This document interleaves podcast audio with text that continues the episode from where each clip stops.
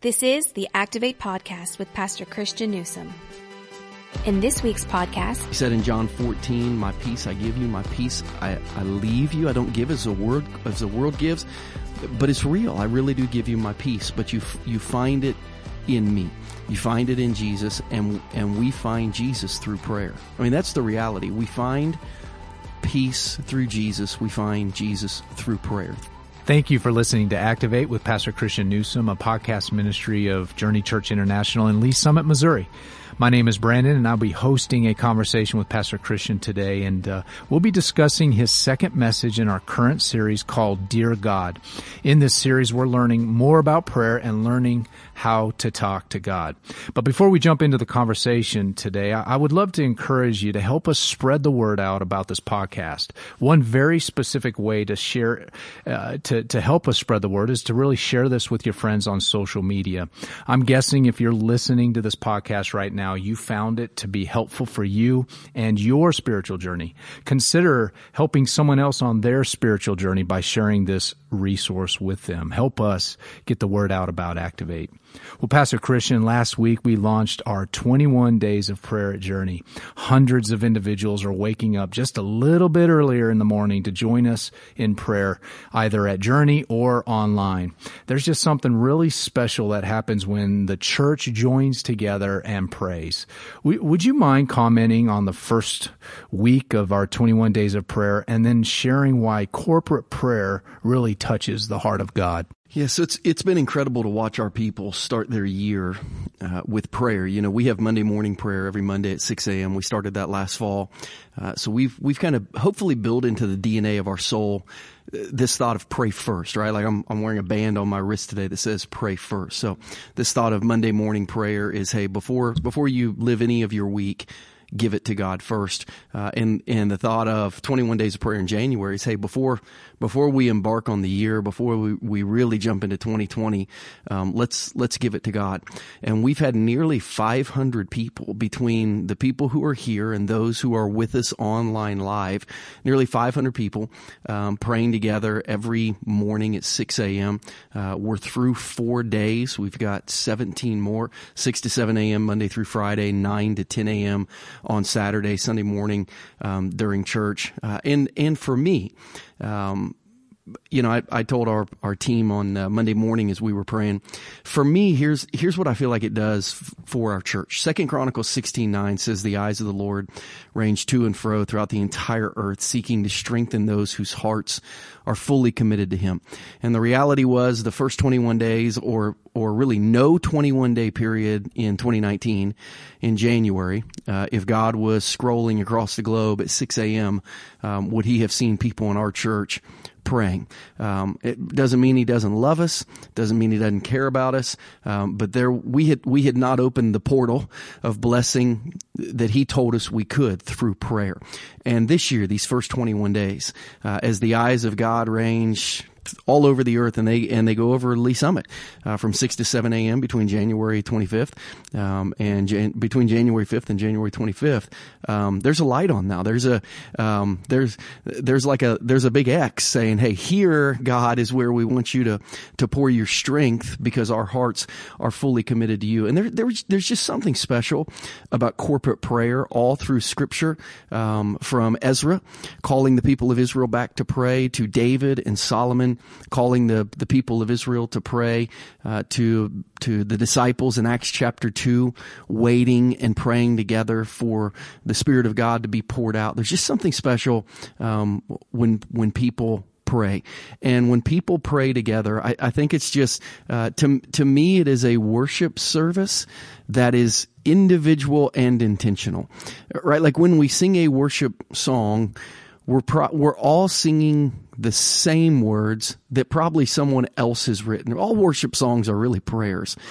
But corporate prayer is, if you hear it as a song, um, you know, in, in our auditorium on Monday morning is 300 voices being lifted at once Um, and they're singing their song, but their song is their song. It's their heart. It's their needs. It's their praise. It's their adoration. It's their confession. It's their thanksgiving. It's their supplication, um, all at the same time. So it's almost like uh, a group of people that has individually, intentionally um, written their worship song, and we're offering them all to God together and asking as He looks at earth for Him to see our hearts committed to Him and to give us strength. Well, it has been a powerful experience already, and uh, like you said, we look forward to 17 more days of that.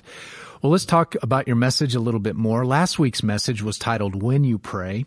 This week's message is entitled When You Don't Pray. So, um, you to this week unpack two very specific things that we miss out on when we when we fail to pray or when prayer is absent in our lives. The first is wisdom.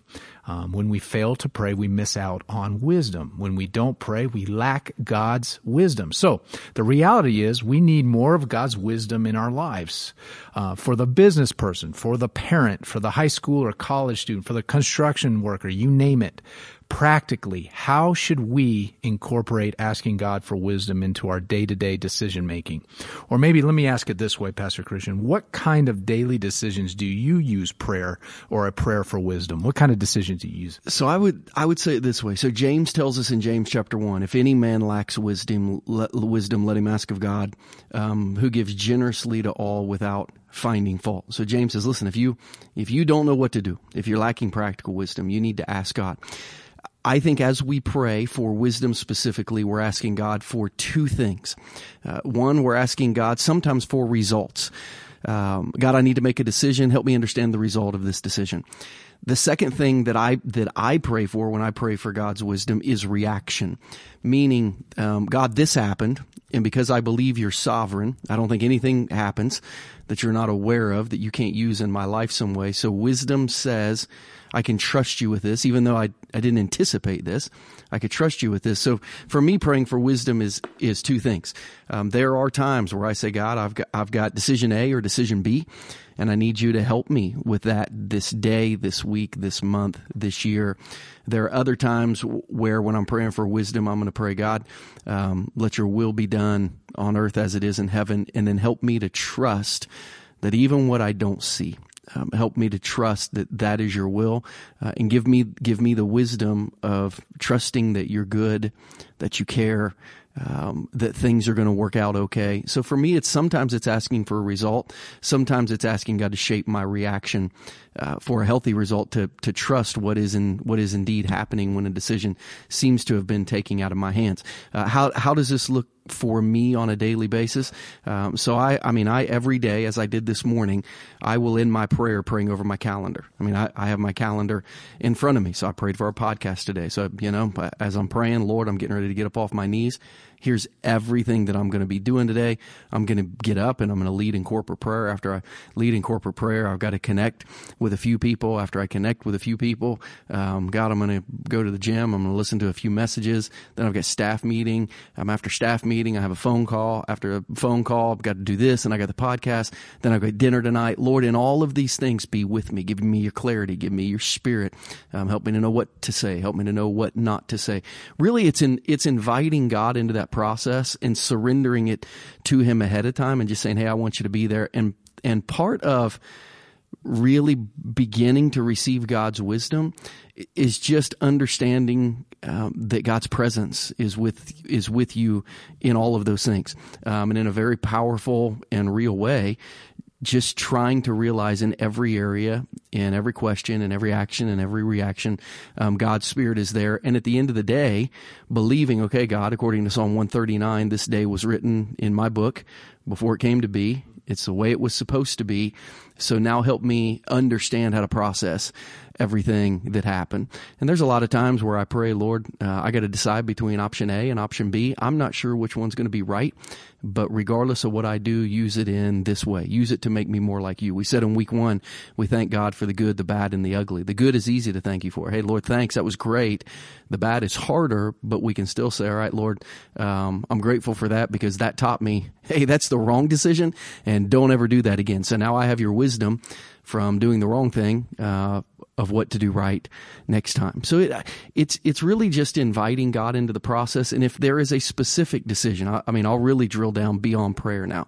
Um, okay, I really need to make a hard decision between A and B. I'm going to pray every day. God, give me wisdom. I'm going to study the word every day and say, God, help me understand what your word says about this. I'm, I'm going to talk to my small group. I'm going to talk to my spiritual mentor. I mean, if there's really a choice between A and B, I'm going to pray about it. I'm going to seek God's wisdom through his word.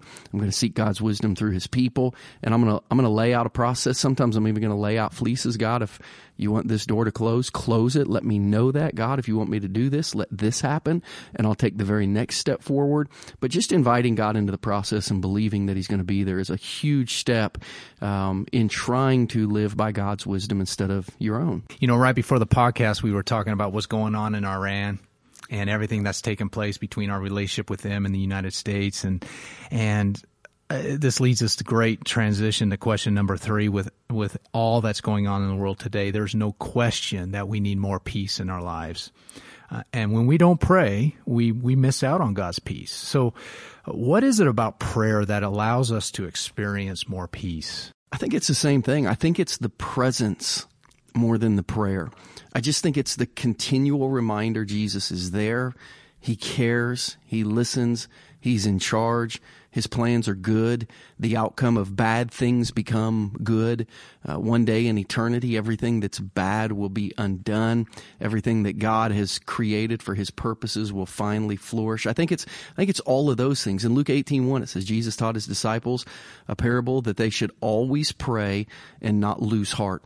And that word lose heart literally means give up. That they should not get to the point where they think, it's just not worth it anymore. I just can't trust it anymore. I don't have any peace anymore.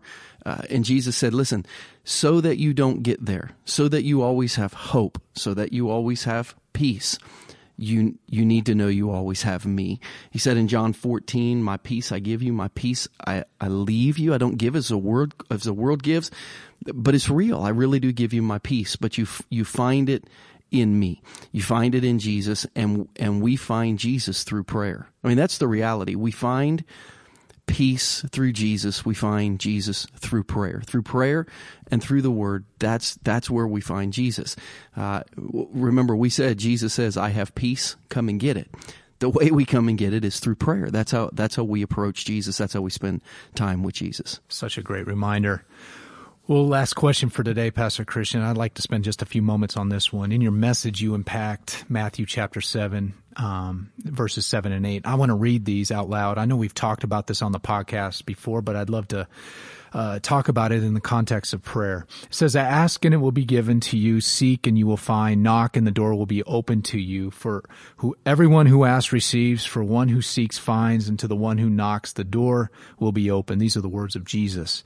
Uh, perhaps there's someone listening right now who's given up on prayer when they hear these words from Jesus, they become uneasy, they become frustrated, maybe they even get a little bit angry.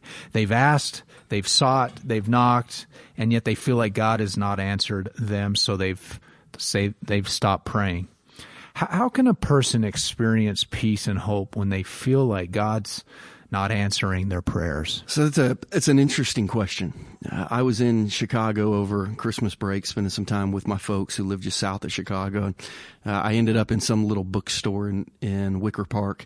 Uh, my kids were doing some shopping. Christian was at the Adidas store. I think Casey was somewhere and Danielle had to use a bathroom and the only place there was like a public bathroom was in was in this bookstore coffee shop. I mean if you can picture right big big city trendy um you know, bookstore, coffee shop, almost like the old You Got Mail, but you know, store from Sleepless in Seattle or whatever um, th- that was. So we go into this store, and Danielle, and they say you have to you have to buy something to use the bathroom. So I said, I'll, I'll buy a book. So I'm looking at, so I go to the religious section of books, right? And this is, I mean, very very trendy, very upscale, um, a, a lot of very progressive um, and and multi religious worldview books in their religious section, and and one of them um, was a book written basically trying to undo Christianity. I mean, really, just some a, a very crude take on Christianity I thought this is really interesting. So I started reading it and I turned on the back to the cover and I thought, man, I want to know a little bit about this author. This author, um, raised in a traditional Christian home, um, all her life, had a relative who was an alcoholic who she prayed for years would be delivered from alcoholism. He wasn't. He died. She said, prayer must not work. I'm out. So she's, she's now a renowned atheist author, convincing everyone else God isn't real because my prayers weren't answered. I mean, wow, it's it's your question, right? So that's the question. Yeah, this is this is the question. So we're not we're not just philosophically making things up. This is real. This happens. Uh, one, I would say this: if you've been praying for something and it has not happened, or the opposite has happened, one, I'm terribly sorry because I can imagine how much your heart hurts, or how much your heart is confused, or how much your heart misunderstands things. But I would say this when circumstances don't change, just through the lens of prayer, when circumstances don't change, prayer should. Prayer should not stop, but prayer should change. Um, so I, am so I'm gonna I'm gonna take the uh, example of this author, right? So I'm I'm praying for years that my alcoholic uncle is delivered from his alcoholism, and then he's not. I don't, I, I see that very clearly as that prayer was not answered for me. But now I'm, I'm going to change the prayer. I'm going to say, God, how can you use that, uh, that desire in my life, that heartache in my life, that heart for people to now help somebody else? Who is struggling with alcoholism or in my own life to become an advocate to make sure that I keep really clear boundaries on things that could cause me to have addictive behavior. How could I how could I use that heartache and what I've learned in my life, God, to press into you and to say I don't understand, but I'm going to trust and to press into others and say my my God did not use my prayers to save my uncle, but He used my prayers to change my heart to save you. There's somebody out there um, that God is going to change my heart towards, so that I can go help them. So sometimes the the prayers change. We don't we don't think God doesn't hear, God doesn't care, but we certainly think this isn't going the way that I thought it was going to go. God must have a different plan. I'm learning a lot through this. I'm spending a lot of time with God because of this. And I just got to I got to figure out now how to take the heart of God and the things I don't understand I've got to let what I do understand um, be bigger in my faith life than what I don't understand. And I've got to go try to serve somebody else with that desire in my heart, which was to see someone delivered from addiction. I got to, I got to figure out where else that's going to happen. But Brandon, I mean, that's, that's really, that's really difficult to turn, to turn your prayer. Uh, and if there was ever anyone who prayed a prayer that wasn't answered, who should have given up, it was Jesus because the night before he was crucified, he, he asked God, could, could we not do this? Could this not happen? Um, my prayer would, would be to not have to go through with this. However, I don't want my will. I want yours because I don't, I don't understand everything like you do. And when we pray, we need we need to pray with our will. We need to pray with our heart. We need to pray God's word. We need to pray um, but you know, all, all, the things we understand, we we need to pray. But at the end of those prayers, we need to say, "And God, because I am not aware of everything that you are, I ultimately pray Your will." be done.